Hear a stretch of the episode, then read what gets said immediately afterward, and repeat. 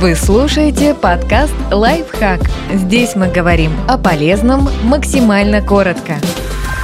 Четыре способа облегчить чувство одиночества, которыми пользуются психотерапевты. Новое хобби, прогулка и другие приемы, проверенные специалистами на себе. Принять свои чувства. Как и с любыми другими эмоциями, с ощущением одиночества невозможно справиться, если не признавать его. Специалисты отмечают, что такое чувство – сигнал к тому, чтобы принять собственную уязвимость. Подмечая перемены в своем эмоциональном состоянии, вы уже делаете первый шаг, чтобы почувствовать себя лучше.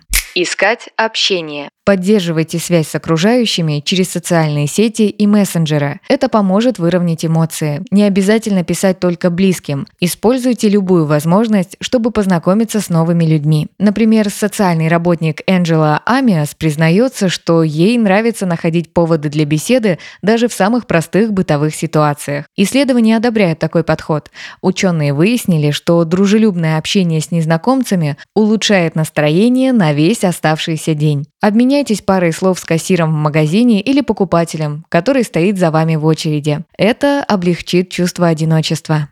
Прогуляться. Еще один способ перезагрузиться – посетить красивый парк или просто подышать свежим воздухом. Исследования показывают, что прогулки снижают симптомы тревоги и депрессии и повышают настроение. Во время ходьбы наблюдайте за тем, что происходит вокруг, и попробуйте ощутить себя частью окружающего мира. Чувство одиночества сразу отступит. Начать новое хобби. Во время пандемии терапевт Джейсон Дрейк решил открыть частную практику. Для этого ему нужно было разобраться со своим сайтом. Дрейк обратился к специалисту и в течение 12 недель подробно изучал интересующий вопрос. В итоге терапевт отметил, что знакомство с новым предметом и применение полученных знаний на практике вытеснили из его сознания постоянные мысли об одиночестве. Когда мы заняты, нам гораздо проще заглушить негативный внутренний монолог, который во многом способствует ощущению грусти и изолированности.